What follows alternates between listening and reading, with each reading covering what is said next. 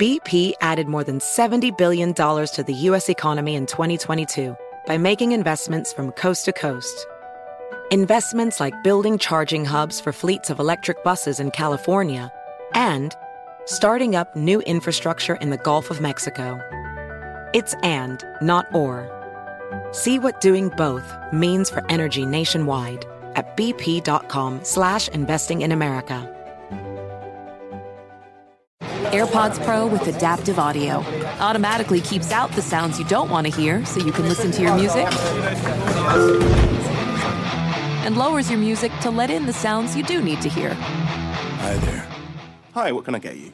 I'll have a strawberry mango coconut probiotic smoothie with wheatgrass. Anything else? Extra wheatgrass. Here you go.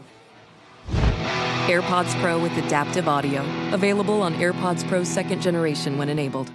Are you ready to move your career forward? Make your comeback with Purdue Global and get college credit for your work, school life, or military experiences. With these credits, you may have already completed up to 75% of your undergraduate degree. You've worked hard to get where you are. It's time to get the recognition you deserve and earn a degree you'll be proud of, one that employers will trust and respect. When you take the next step in your life and career, make it count with Purdue Global, Purdue's online university for working adults. Start your comeback at purdueglobal.edu.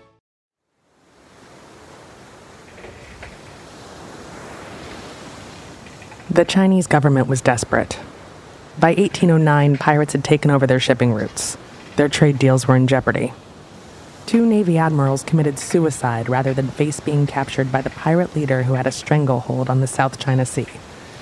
The one who controlled a fleet of 60,000 men, a crew at least twice as large as the Spanish Armada. Desperate times called for desperate measures, and the Chinese government asked the British and Portuguese navies for help to defeat the pirates. The Portuguese men of war, backed up by the Chinese navy, rendezvoused on the ocean side of the island of Lantau, hoping to sneak up on the pirates. They tried to take them down with a cannon attack from the sea, but couldn't get close enough. They edged onto the shore, hoping to corner the pirate ships. And then, from out of nowhere, the pirates came bearing down on the Portuguese, driving their ships directly into the Imperial fleet. The pirates never should have survived, but after a six day battle, they hadn't lost a single ship. The Portuguese again tried to take them down with a cannon attack from the sea, but once again, their boats couldn't get close enough. The pirates escaped with the Portuguese hot on their heels. The men of war unleashed fire vessels, literal burning boats after the pirates, hoping to blow them out of the water but the pirate fleet managed to organize around the floating fire bombs, extinguish them, and break them up for firewood. When the wind shifted, the pirates once again escaped. The most successful pirate of all time would continue her reign of terror on the Chinese government for another day. Yes, her reign of terror.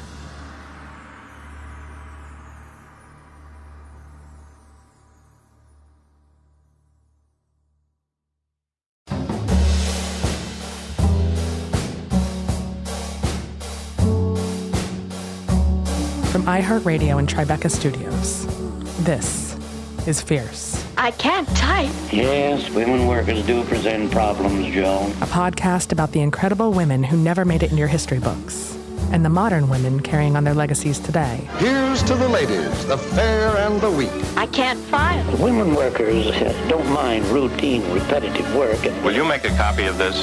Naturally.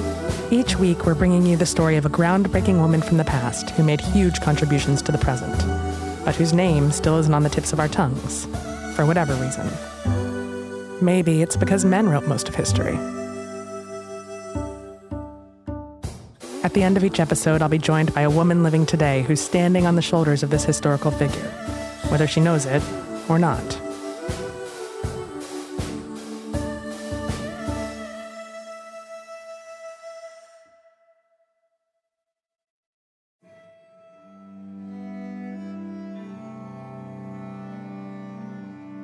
Today's story Cheng Yi Sao, the greatest pirate the world has ever known, the pirate who reigned supreme over the Chinese government during the 19th century. Afterwards, we'll be talking to Tracy Edwards, a sailing captain who fought her way into the man's world of racing to skipper the first all female crew to race around the world. But first, Cheng Yi Sao. In China during the 19th century, a woman's most important job, her only job in fact, was to get married and bear children for her husband. Hopefully, boy children. Women had no direct access to money or to power unless they somehow obtained it through sex or marriage. It was at the end of the 18th century that a little girl with no name, or at any rate a name forgotten in history, was born on a floating village in the South China Sea near Guangdong province. We don't know much about her early life. There are a few stories, but not that many written documents. We know her family probably belonged to the ethnic Tanka group. They were considered sea gypsies, a group of people treated as no better than slaves in the Chinese class system. She was likely poor and illiterate, which means she had almost no options except to marry early or find some way to support herself. The options for supporting herself were few and far between and somehow the girl found herself working as a prostitute on a flower boat. The flower boats were like a floating entertainment village.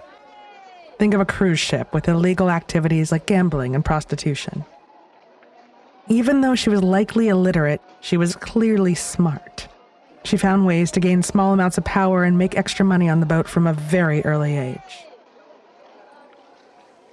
One story claims that the girl would extract money from clients by blackmailing them with secrets they divulged during their vulnerable time with the prostitutes on the flower boat. It was a strategy that won her money, power, and the small amount of respect that a prostitute could hope for at the time. One day, when this woman was about 26, a rich and powerful pirate named Cheng Yi came to visit the floating brothel. There are two versions of this story. In one, the pirate takes the woman captive, but, overcome by the young woman's beauty, asks her to marry him on the spot. In the other, the pirate finds out about her side hustle extorting cash for secrets. He's impressed by her savvy and her brains, and then he asks her to be his wife. In both versions, this nameless girl saw an opportunity. Not just a way out, but a way into something bigger. See, she wanted off that boat. She wanted more power than she'd ever get selling secrets. The Pirate King was smitten, whether by her beauty or her brains, and the girl knew it. She used that leverage to her advantage.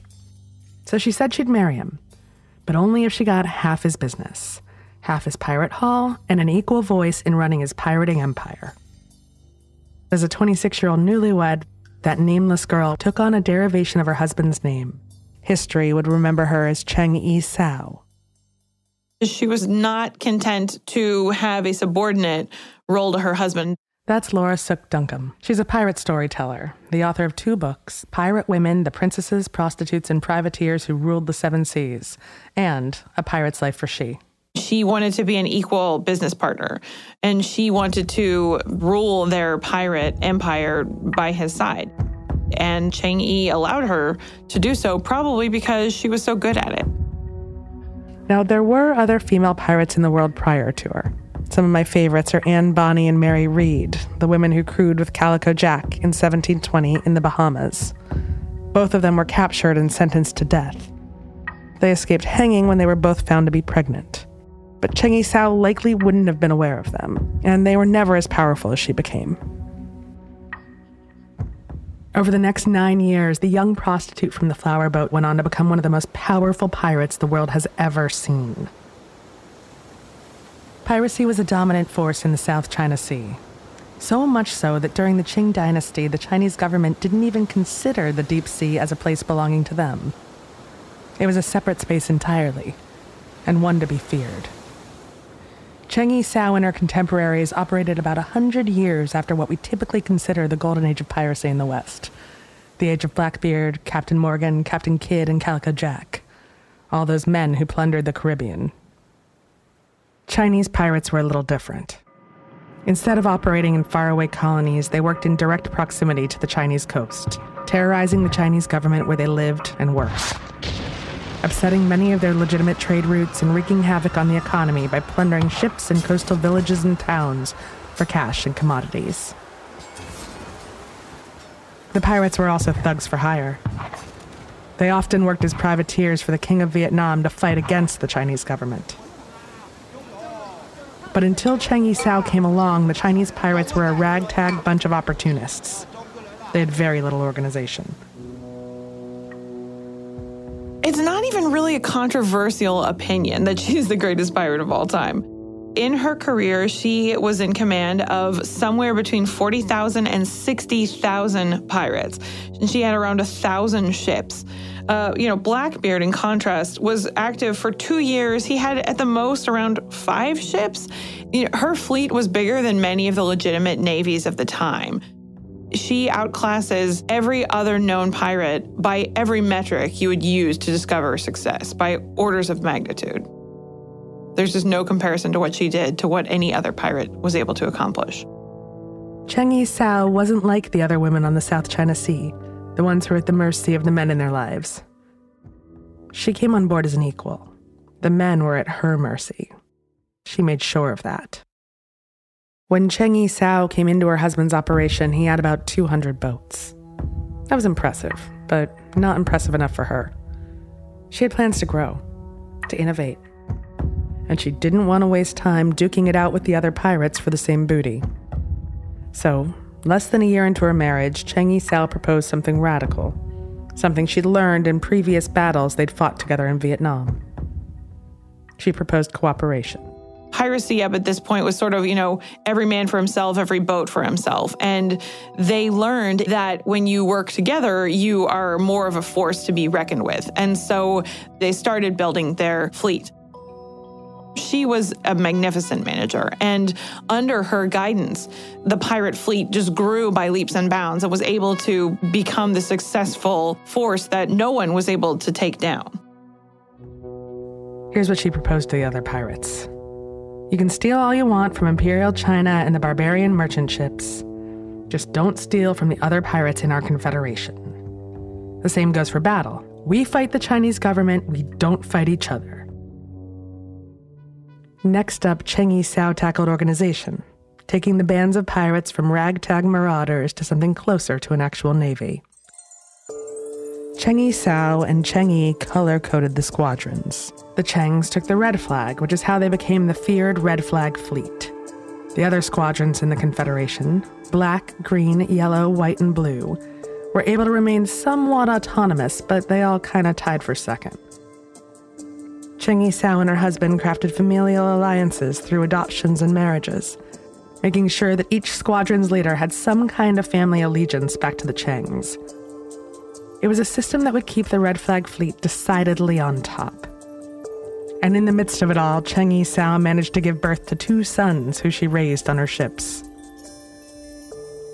Cooperation, structure, and organization paid off. Within the year, the commander in chief of the Guangdong province, the coastal region the pirates terrorized, had been sacked, and his general, Old Tiger Huang, was dead the pirates were firmly in control of the South China Sea, all because of Cheng oh Yi Sao. In 1807, Cheng fell to his watery death during a terrible typhoon. Another story claims he was killed in a rebellion in Vietnam, but the details don't actually matter that much. Either way, at 32, Cheng Sao was suddenly a widow. In Confucian culture, that meant one thing widow chastity. Cheng Yi Sao was supposed to go into mourning and remain unmarried forever. This would have meant giving up all her power and likely all of her wealth, too.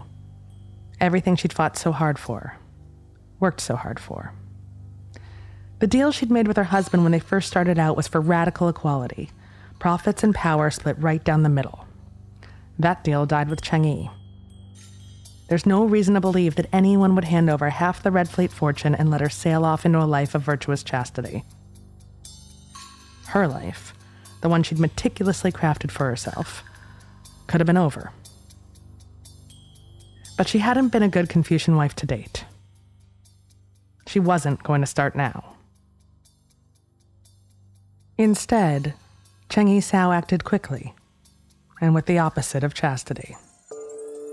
There were plenty of relatives and lieutenants who could have claimed they were her husband's rightful heirs. Cheng Yi-sao decided to hand select the one who would make the best puppet for her to retain her power. Her best option was her husband's adopted son, Chung Pao Sai. It was common practice back then to adopt lieutenants as heirs. It made them loyal to the family.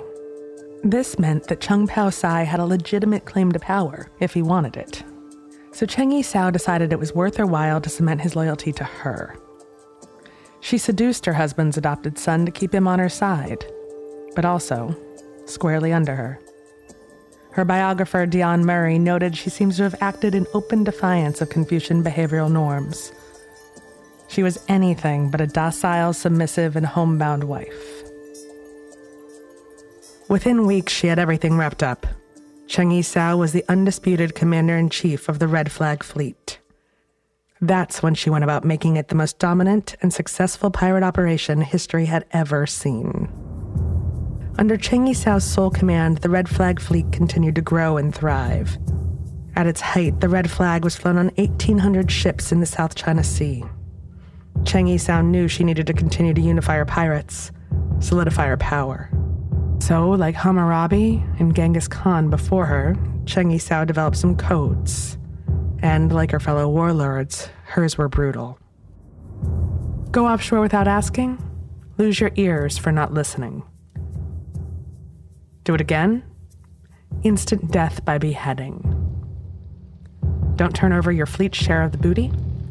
First time a beating. Second time, your head. There were no trials for these offenses. The justice was immediate, right there on the deck. You just hoped the cutlass was sharp. That wasn't all she did.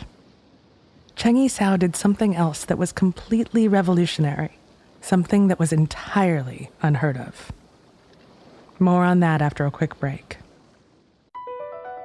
BP added more than $70 billion to the U.S. economy in 2022. Investments like acquiring America's largest biogas producer, Archaea Energy, and starting up new infrastructure in the Gulf of Mexico. It's and, not or. See what doing both means for energy nationwide at bp.com slash investing in America. Farm to store in days, not weeks. That's 80 Acres Farms. Did you know most salads travel over 2,000 miles to reach your plate? But not 80 Acres Farms. Their crisp salad greens and herbs are food less traveled. They stay fresher for longer in your fridge. My salad lasts all week long, which means less food waste and easy meal planning. Oh, and did I mention there's zero need to wash these greens? Because 80 Acres Farms uses zero pesticides. Visit 80acresfarms.com to learn more and find their salads and salad kits at your local Harris Teeter. Apple Card is the perfect cashback rewards credit card. You earn up to 3% daily cash on every purchase every day. That's 3% on your favorite products at Apple, 2% on all other Apple Card with Apple Pay purchases, and 1% on anything you buy with your titanium Apple Card or virtual card number. Visit apple.co slash card calculator to see how much you can earn. Apple Card issued by Goldman Sachs Bank USA, Salt Lake City branch. Subject to credit approval. Terms apply.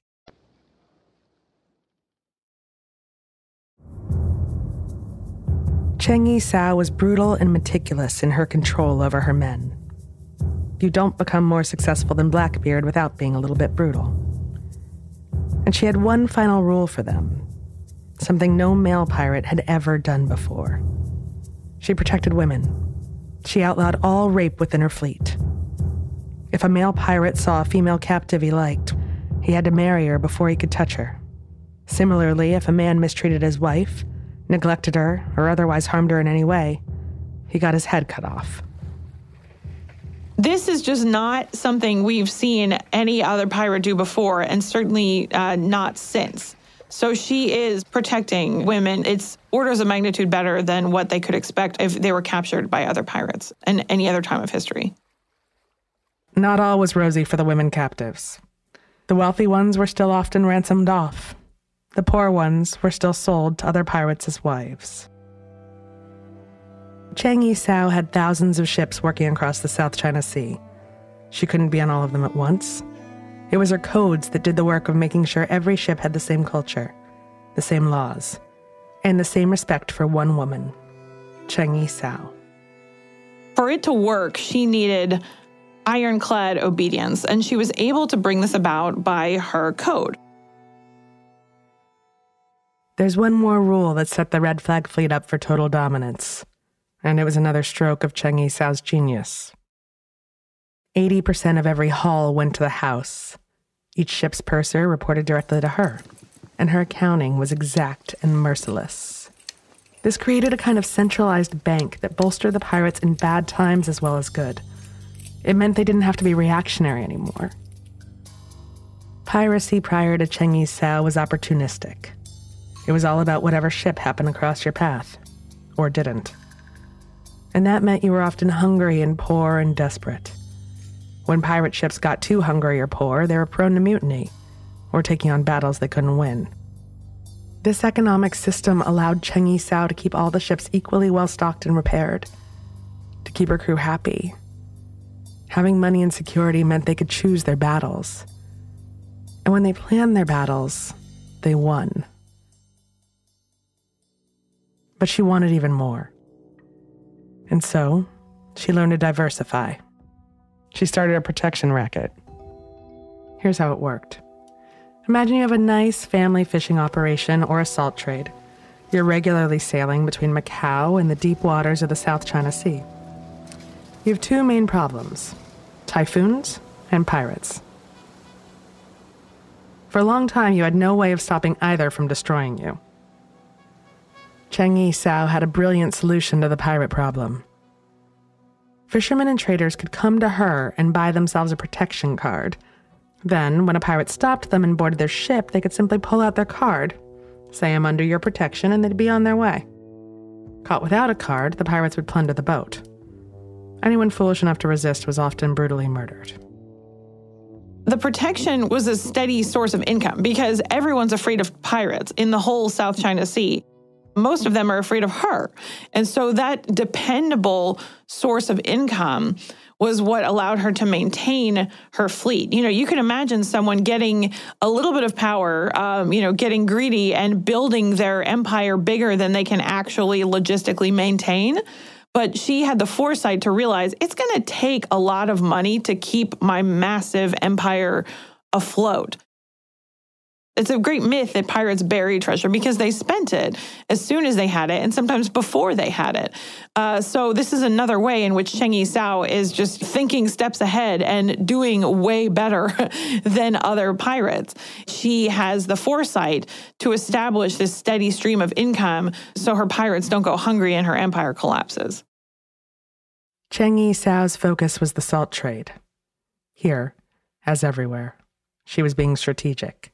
Salt was in the top three tax exports for the Chinese government.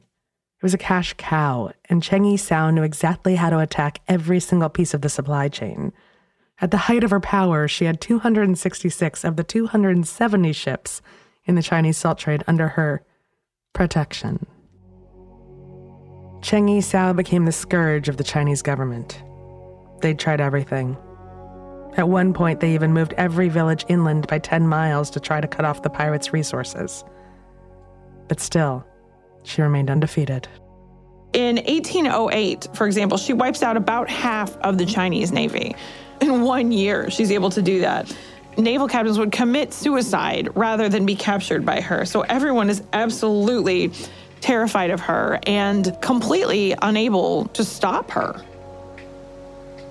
The government began calling her pirates the foam on the sea because they literally had the waters covered. Cheng Yisao, who at that point was a more powerful pirate than either Blackbeard or Captain Morgan, became known as the terror of the South China Seas. There's no doubt she was a strategic genius. She planned all the Red Flag Fleet's battles, and they won nearly every battle. Their numbers were so big that even the few times they lost, there was another ship to sail more pirates to add to their fight. So by 1809, only two years into Cheng Yisao's reign as commander in chief, China was on its knees. But then Cheng Yisao went and surprised everyone all over again.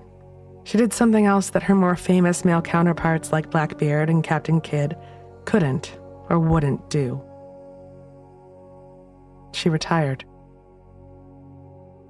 See, Cheng Yisao had something most pirates lacked foresight and self preservation. She'd had a good run, an amazing one, and she knew it. She had the foresight to see that the golden age of piracy couldn't last much longer. She wasn't defeated. Not even with three world powers conspired against her did she go down. But having to fight more was making the piracy less lucrative. She'd miraculously survived battle after battle, but she wasn't sure she wanted to fight for the rest of her life. You know, all good things come to an end. Nobody stays on top forever. And Cheng Sao understands this. So she decides that she's going to get out while the getting's good, you know, while the Chinese government is still terrified of her. And like so many other things that she did, she had to write her own rules because no one had ever done it before. On April 8, 1810, Cheng Yi Sao entered the office of Pai Ling, the Chinese governor general. She was on foot. She was unarmed. And she brought with her just 17 women and children from her fleet. Imagine the contrast between the pirate tyrant who terrorized, brutalized, and murdered out on the open ocean for the past nine years, with this weaponless woman surrounded by innocence. Cheng Yi Sao knew how to put on a show. The government wanted her to surrender peacefully in return for a pardon. Now that would hardly be worth it, not after she'd worked so hard for all those years. She refused to leave until she got exactly what she wanted. She wanted to retain her fortune and 80 ships and 5,000 subordinates under her command. She wasn't just negotiating for herself, she was negotiating on behalf of her men, too. She wanted the government to promise to provide a path to legitimacy for the men who'd worked under her, either within civil service or within the Chinese military, complete with government financed pensions. Cheng Yi Sao refused to leave her people high and dry.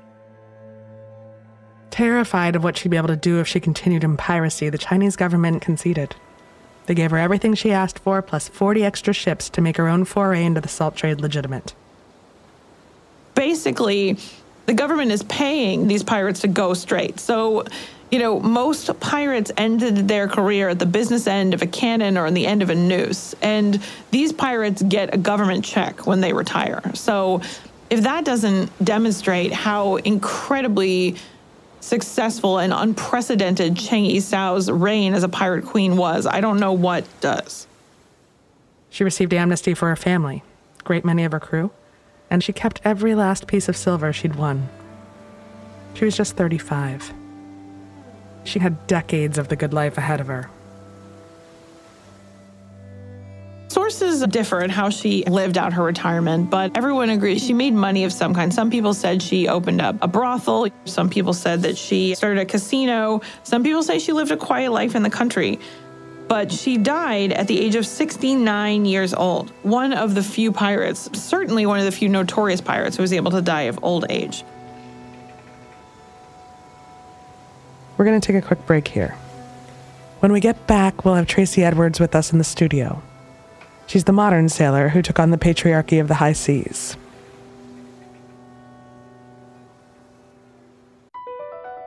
Across America, BP supports more than 275,000 jobs to keep energy flowing. Jobs like building grid scale solar energy in Ohio and producing gas with fewer operational emissions in Texas. It's and, not or. See what doing both means for energy nationwide at bp.com slash investing in America. Did you know that most salads travel over 2,000 miles to reach your plate? But not with 80 Acres Farms. Their crisp salad greens and herbs are food less traveled, going from farm to store in days, not weeks. They stay fresher for longer in your fridge. My salad lasts all week long, which means less food waste and easy meal planning. Oh, and did I mention there's no need to wash these greens? Because 80 Acres Farms uses zero pesticides. Visit 80acresfarms.com to learn more and find their salads and salad kits at your local Harris Teeter.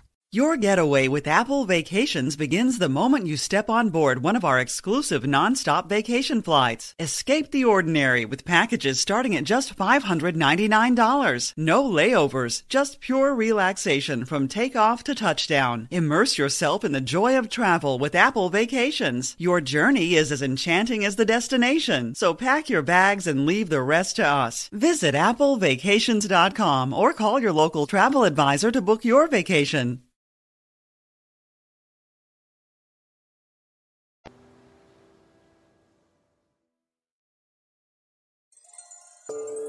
Cheng Yi Sao took on the patriarchy of both the Chinese government and the world of pirating in order to survive. She had to be successful in order to live her life the way she wanted to live it, with power and agency. She brought a decidedly female point of view to the Chinese seas, introducing cooperation and collaboration to complement her strategic genius and, at times, brutality. Nearly 200 years later, another woman took to the seas to infiltrate and conquer a world of men. Tracy Edwards was the captain and navigator of Maiden, the first sailing vessel with an all female crew to race around the world. In order for Tracy to survive in competitive sailing, she had to prove she deserved to be taken seriously in a male dominated industry. It was a feat that seemed impossible even as recently as the 1980s. It's extraordinary, isn't it, that we are still having this conversation. It does all feel as if it's going round and round circles, doesn't it? My name is Tracy Edwards. I used to be a round the world sailor, and now I'm a social activist. In 1989, Tracy skippered the first all female crew in the Whitbread Round the World Yacht Race. It's a grueling nine month challenge that takes place over 33,000 nautical miles. It involves sailing to the literal ends of the earth. Welcome to the Solent, where we're only minutes away from one of the most spectacular sights in sport the start of the Whitbread Round the World race. A documentary, also called Maiden, chronicles both Tracy's journey around the world and her battle for survival in a sport and industry mired in misogyny and sexism. We'll be playing some clips from Maiden throughout this interview. There, the girls in Maiden doing their best. They look like they're going for yet another spin. They're going to change. They're trying as hard as they can. Five, four. Tracy tried to break into the Whitbread race for the first time in 1985. At the time, there were only four women sailors participating on any of the 23 boats. Tracy had to fight to even get a place on a boat, and even then, she was offered the only job they thought a woman should have the position of cook. But she took it. So, you know, I did learn a lot. Um, I, I, absorbed information from them, and I thought I would love to do this again. But I'm a navigator, you know, and I don't want to cook again. So, you know, my mum always used to say to me, if you don't like the way the world looks, change it. Don't moan about it. So I thought, how do I change what this looks like? I wanted to be navigator on my own boat, and I thought the only way I can do that is to actually create my own project because no male crew is ever going to let me do that. And it's really only in the last couple of years that women have sailed around the world on men's boats as navigators. So I was right. The second thing was the all female crew bit, because let's prove that women can do this. And I guess really the whole female empowerment thing and the way we ended up feeling about that was because we had so much anti sentiment about us doing the race. So it went from being a selfish reason to do it to being, right, that's it. I want to fight for all the women of the world. And we all ended up feeling like that. Well, it was an all woman crew. Yes, I'm not surprised people were prepared to bet against them. There was nothing to show that they would ever be really acknowledged for anything other than failure.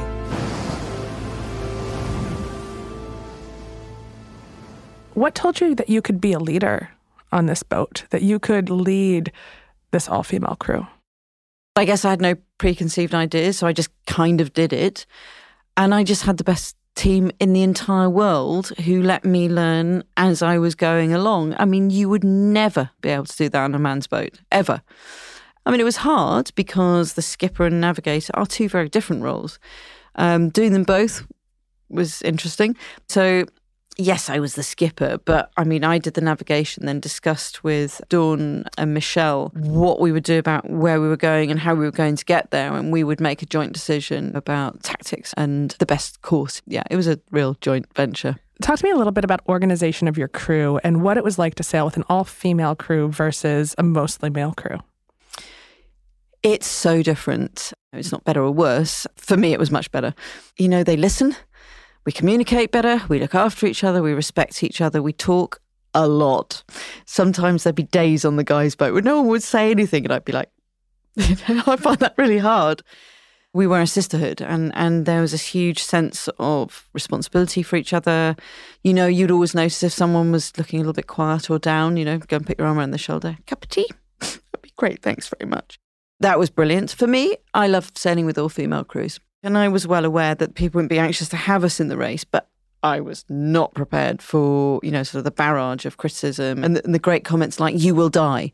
You know, not you might, or you know, you might be taking a bit of a risk. Um, also, my other favourite from men: women don't get on. That's what we had the most of, more than you're not strong enough, you're not skilled enough, you'll you know you'll die, or whatever else the other things they said. It was uh, a huge uphill battle, but we did change minds, so that was the the good part about it. Not only did Tracy's crew not die out there on the water, they wildly exceeded everyone's ridiculously low expectations. The race that year was divided into six different legs. That meant that each boat had the chance to, quote, win a leg.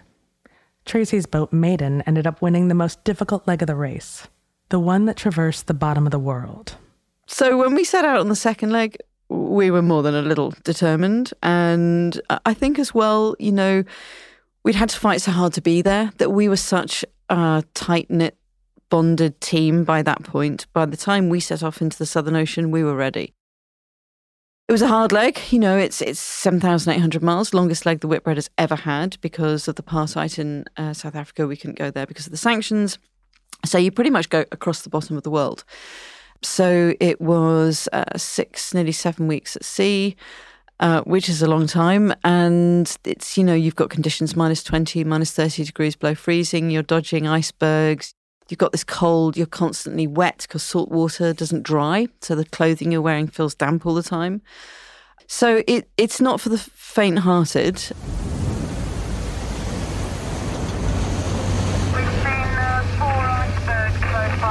We didn't see the first radar when you're doing 14 knots at night. That is a bit frightening.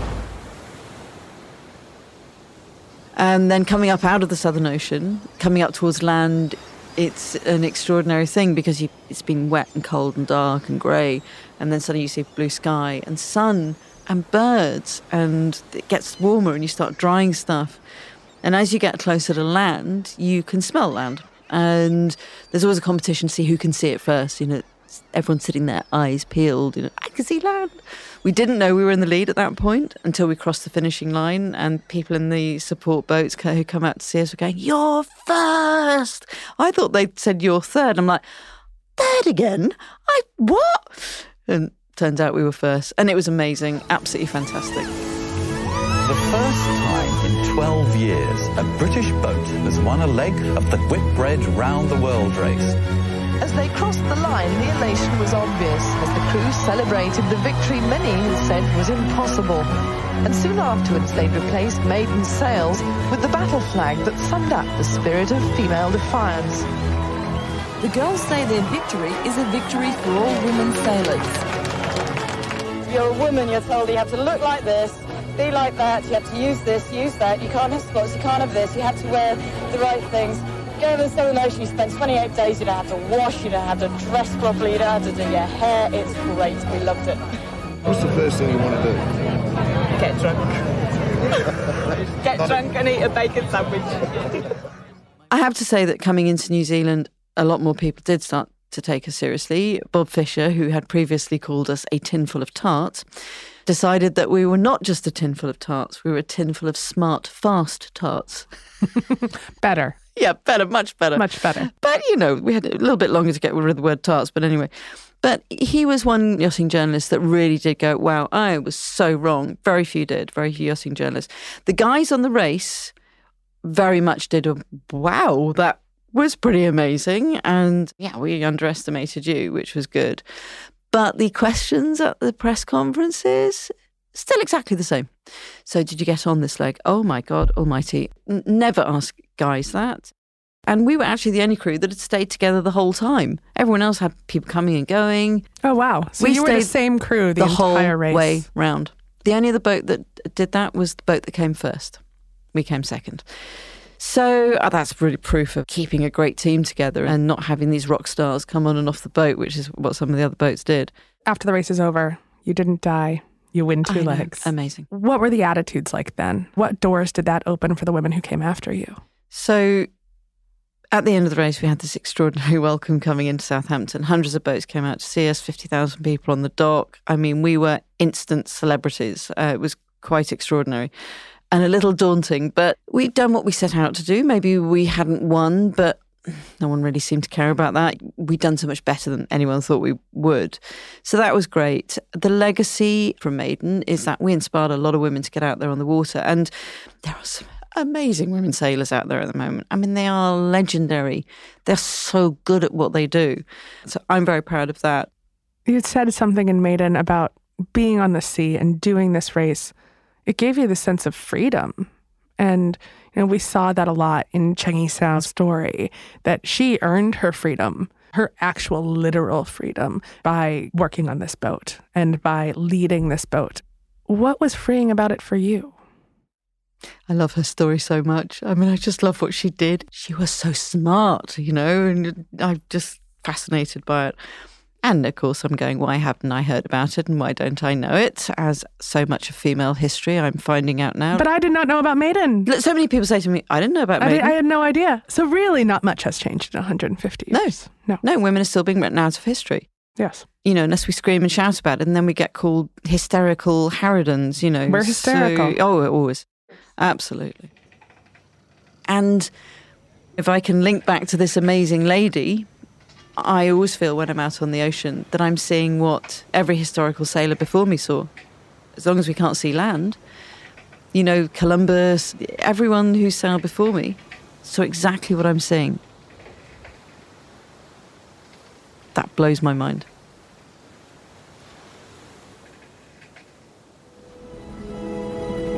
And I've never forgotten, I've never forgotten sailing in through the harbour and going, I did that, I did that. Uh, excuse me, everyone, uh, I did that. Thanks so much to Laura Sook Duncombe and Tracy Edwards for joining us on this odyssey. Don't forget to watch the documentary Maiden about Tracy Edwards' landmark sail around the world and order Laura Sook Duncombe's latest book, A Pirate's Life for She Swashbuckling Women Through the Ages. Fierce is hosted and written by Jo Piazza, produced and directed by me, Anna Stumpf. Our executive producers are Jo Piazza, Nikki Ettore, Anna Stumpf, and from Tribeca Studios, Leah Sarbib. This episode was edited and soundscaped by Julian Weller with additional editing support from Aaron Kaufman. Our associate producer is Emily Marinoff. Fact checking by Austin Thompson. Research by Lizzie Jacobs. The Fierce theme is by Hamilton Leithauser and Anna Stumpf. Additional music for this episode by Blue Dot Sessions. Our very sincere thanks to Mangesh Hattikudur for making this series possible, and to Nikki Ettore, our co executive producer, who literally moved mountains on a daily basis to make this all happen. We are very, very grateful to you. Sources for this episode Pirate Women, the Princesses, Prostitutes, and Privateers Who Ruled the Seven Seas by Laura Sook Duncombe. And the article One Woman's Rise to Power Cheng Yi's Wife and the Pirates by Dian Murray, published by Berghahn Books in the academic journal Historical Reflections in 1981. For more podcasts from iHeartRadio, visit the iHeartRadio app, Apple Podcasts, or wherever you listen to your favorite shows.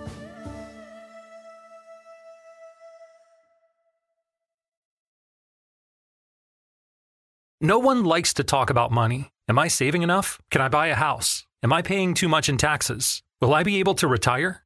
What if you could unlock insights about your finances in less than five minutes with a clear picture of where you stand today and where your money can work harder? Now you can. Visit facet.com to take the free quiz and get your financial wellness score today. That's F A C E T.com. This ad is sponsored by Facet. Facet Wealth Incorporated is an SEC registered investment advisor. This is not an offer to buy or sell securities, nor is it investment, legal, or tax advice. Farm to store in days, not weeks. That's 80 Acres Farms. Did you know most salads travel over 2,000 miles to reach your plate? But not 80 Acres Farms. Their crisp salad greens and herbs are food less traveled. They stay fresher for longer in your fridge. My salad lasts all week long, which means less food waste and easy meal planning. Oh, and did I mention there's zero need to wash these greens? Because 80 Acres Farms uses zero pesticides.